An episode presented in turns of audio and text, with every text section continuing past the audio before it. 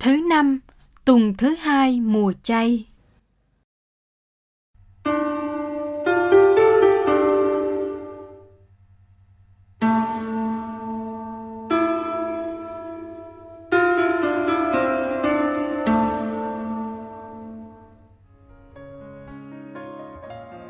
Châm ngôn dạy khôn ngoan Sách ngôn sứ Jeremia Chương 17 Từ câu 5 đến câu 10 Đức Chúa phán như sau.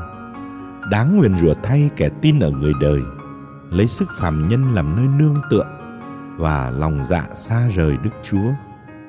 Người đó sẽ như bụi cây trong hoang địa, Chẳng được thấy hạnh phúc bao giờ. Hạnh phúc có đến cũng chẳng nhìn ra, Nhưng sẽ ở mãi nơi đồng khô cỏ cháy, Trong vùng đất mặn không một bóng người. Phúc thay kẻ đặt niềm tin vào Đức Chúa và có Đức Chúa làm chỗ nương thân. Người ấy như cây trồng bên dòng nước, đâm rễ sâu vào mạch suối trong. Mùa nóng có đến cũng chẳng sợ gì. Lá trên cành vẫn cứ xanh tươi, gặp năm hạn hán cũng chẳng ngại và không ngừng trổ sinh hoa trái. Không gì nham hiểm và bất trị như lòng người ai dò thấu được. Ta là Đức Chúa, ta dò xét lòng người, thử thách mọi tâm can ta sẽ thưởng phạt ai nấy, tùy theo cách nó sống và việc nó làm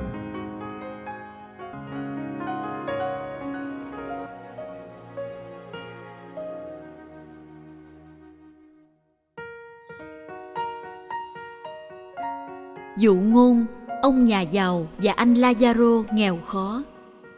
Luca chương 16 từ câu 19 đến câu 31. Có một ông nhà giàu kia mặc toàn lụa là gấm vóc, ngày ngày yến tiệc linh đình. Lại có một người nghèo khó tên là Lazaro, mụn nhọt đầy mình, nằm trước cổng ông nhà giàu. Thèm được những thứ trên bàn ăn của ông này rớt xuống mà ăn cho no. Lại thêm mấy con chó cứ đến liếm ghẻ chốc anh ta. Thế rồi người nghèo này chết và được thiên thần đem vào lòng ông Abraham ông nhà giàu cũng chết và người ta đem chôn. Dưới âm phủ, đang khi chịu cực hình, ông ta ngước mắt lên, thấy tổ phụ Abraham ở tận đằng xa và thấy anh Lazaro trong lòng tổ phụ. Bấy giờ ông ta kêu lên, lạy tổ phụ Abraham xin thương xót con và sai anh Lazaro nhúng đầu ngón tay vào nước nhỏ trên lưỡi con cho mát vì ở đây con bị lửa thiêu đốt khổ lắm Ông Abraham đáp, Con ơi, hãy nhớ lại, suốt đời con, con đã nhận phần phước của con rồi. Còn Lazaro suốt một đời chịu toàn những bất hạnh. Bây giờ, Lazaro được an ủi nơi đây, còn con thì phải chịu khốn khổ. Hơn nữa, giữa chúng ta đây và các con đã có một vực thẳm lớn, đến nỗi bên này muốn qua bên các con cũng không được, mà bên đó có qua bên chúng ta đây cũng không được. Ông nhà giàu nói, Lạy tổ phụ, vậy thì con xin tổ phụ sai anh Lazaro đến nhà cha con, vì con hiện còn năm người anh em nữa. Xin sai anh đến cảnh cáo họ, kẻo họ lại cũng xa vào chốn cực hình này. Ông Abraham đáp, Chúng đã có mô xê và các ngôn sứ, thì chúng cứ nghe lời các vị đó.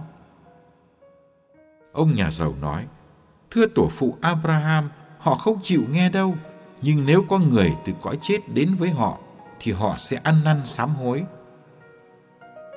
Ông Abraham đáp, Mô-xê và các ngôn sứ mà họ còn chẳng chịu nghe thì người chết có sống lại họ cũng chẳng chịu tin.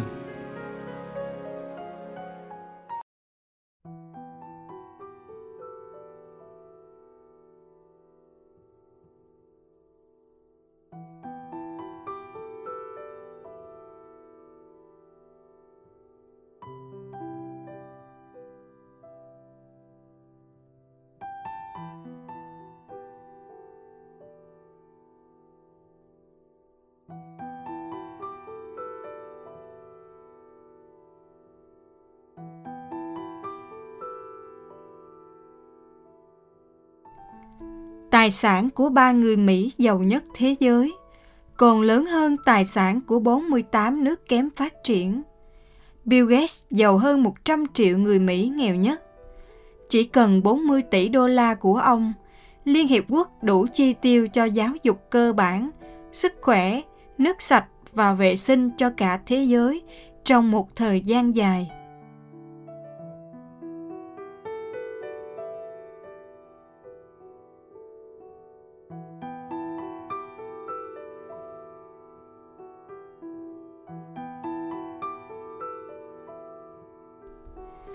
Khi nhìn sự chen lệch giữa ông nhà giàu và Lazaro, chúng ta thấy bức tranh hiện thực của thế giới.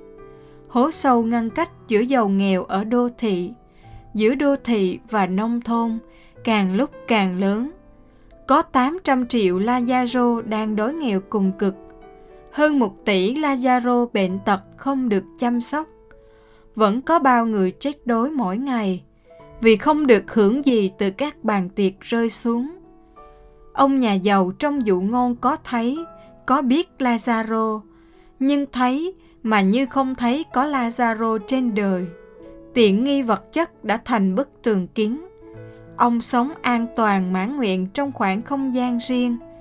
Chính ông đã tạo ra một vực thẳm ngăn cách. Không cần Chúa, cũng chẳng cần biết đến anh em. Có thể nói vực thẳm đó lớn dần và kéo dài mãi đến đời sau Hỏa ngục là sự tự cô lập mình không thể đảo ngược được. Chẳng ai có thể cho tôi một giọt nước. Vực thẳm ngăn cách con người ở đời sau là do chính con người đã tạo ra từ đời này.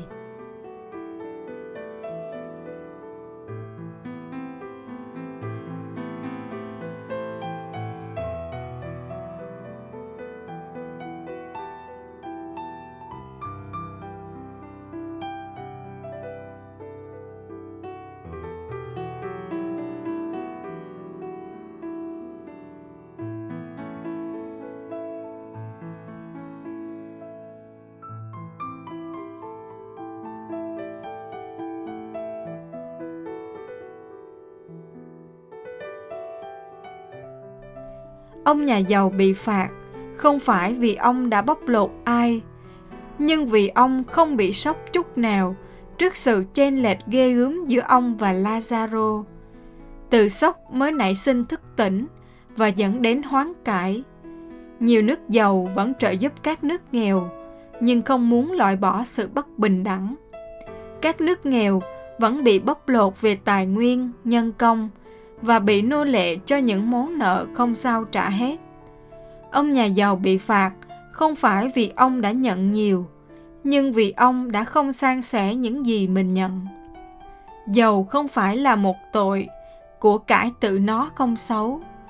Có bao người giàu tốt như Gia Kêu, Nicodemo, Giuse Arimathea, nhưng giàu sang có thể dẫn đến cám dỗ nguy hiểm, tích trữ, tham lam, hà tiện, khép kín, tự mãn, hưởng thụ, bị ám ảnh bởi đồng tiền, bị mê hoặc bởi lợi nhuận.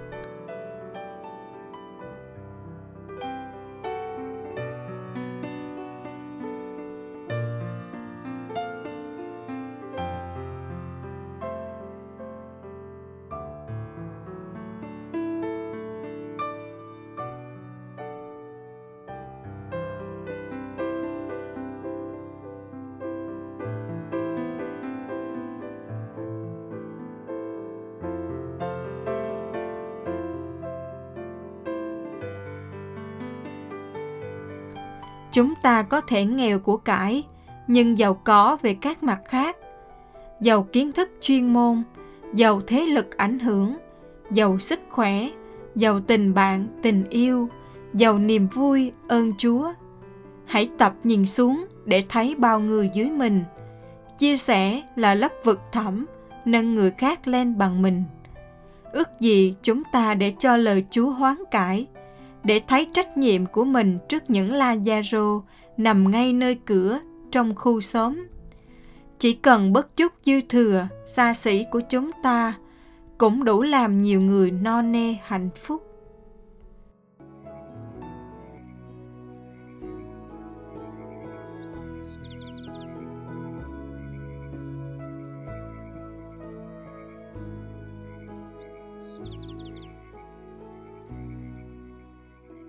Lạy cha xin cho con ý thức rằng tấm bánh để dành cho con thuộc về người đói. Chiếc áo nằm trong tủ thuộc về người trần trụi. Tiền bạc con cất giấu thuộc về người thiếu thốn. Lạy cha, có bao điều con giữ mà chẳng dùng? Có bao điều con lãng phí? Bên cạnh những lazaro túng quẫn có bao điều con hưởng lợi dựa trên nỗi đau của người khác. Có bao điều con định mua sắm dù chẳng có nhu cầu.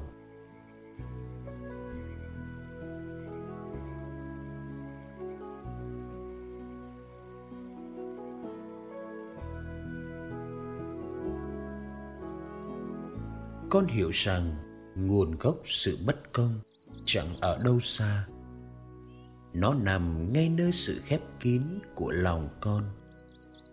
Con phải chịu trách nhiệm về cảnh nghèo trong xã hội. Lạy cha trí nhân, vũ trụ, trái đất và tất cả tài nguyên của nó là quà tặng cha cho mọi người có quyền hưởng. Cha để cho nó sự chênh lệch, thiếu hụt. Vì cha muốn chúng con san sẻ cho nhau thế giới còn nhiều người đói nghèo. Là vì chúng con giữ quá điều cần giữ. Xin dạy chúng con biết cách đầu tư làm giàu, nhờ sống chia sẻ yêu thương. Amen.